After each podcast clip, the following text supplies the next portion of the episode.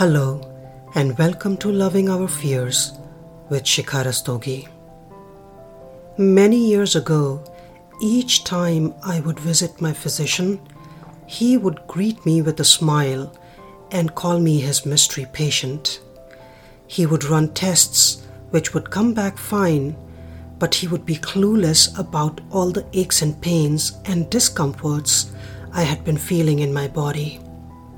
I would keep going back, hoping he may be able to find reasons for all the pains and discomforts in my body, but my visit with him would end on the same note each time a mystery. Over the next few years, as I started walking the spiritual path and would listen to teachers and read self help books, in 2013, I came across a book called Dying to Be Me by Anita Moorjani. This book was about the real life story of Anita Moorjani, who was completely healed after she had a near death experience while she was on her deathbed because of stage 4 cancer. And over the next few weeks, as I read Anita's book, I began to gradually understand that there is a direct and deep connection between our beliefs, which are responsible for the thoughts that we think, and everything that we feel in our bodies as a result of our thinking.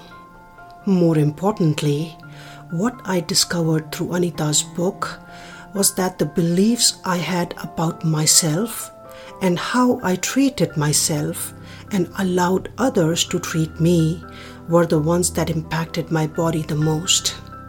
So, for example, as an empath, I always had this need for other people to like me, and this need kept me from creating boundaries with others, which in many instances gave others the permission to walk all over me, especially those people with authority. But as I understood how important it is to accept and love who I am in this physical world, and that our bodies merely reflect our mental state, the prevalent belief in our societies, which I had also bought into, and that was our bodies are our enemies and we need to fight our bodies because they house our diseases, just came crashing down.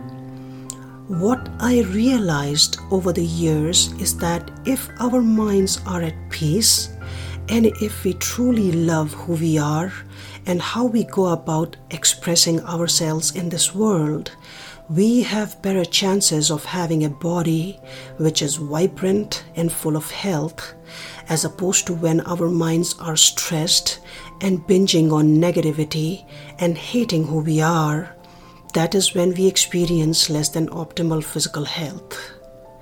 Anita Moorjani's book not only changed the way I looked at my pain and discomforts, I was also able to figure out answers that my physician was unable to help me understand.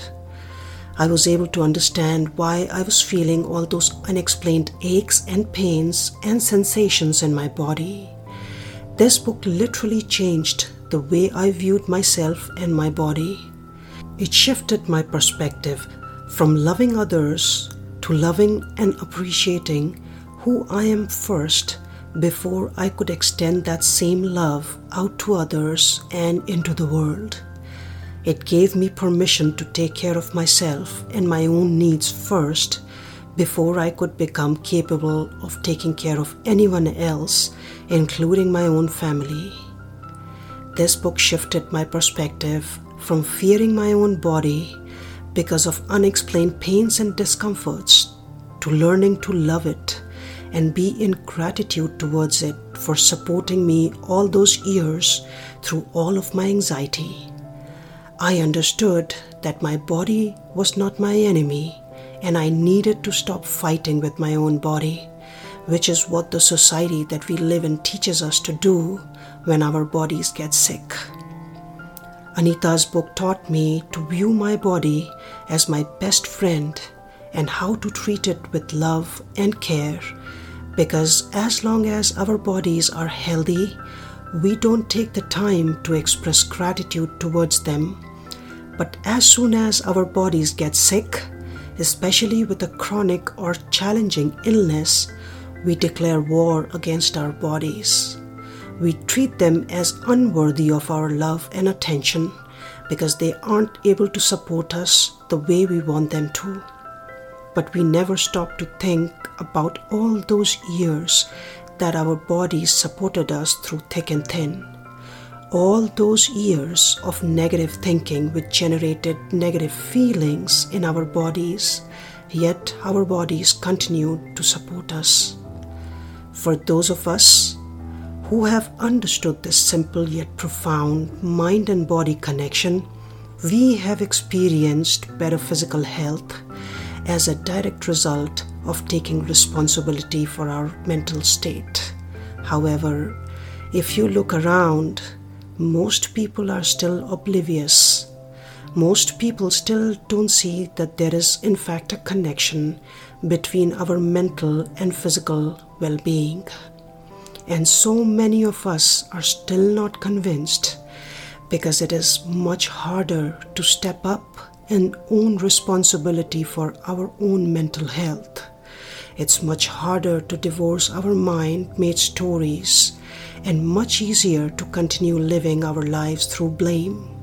Blaming other people and outside situations for all the physical distress and pain caused in our bodies.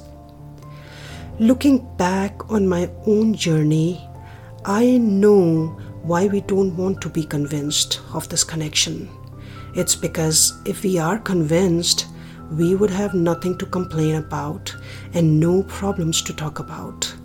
Most of our mind made problems would disappear.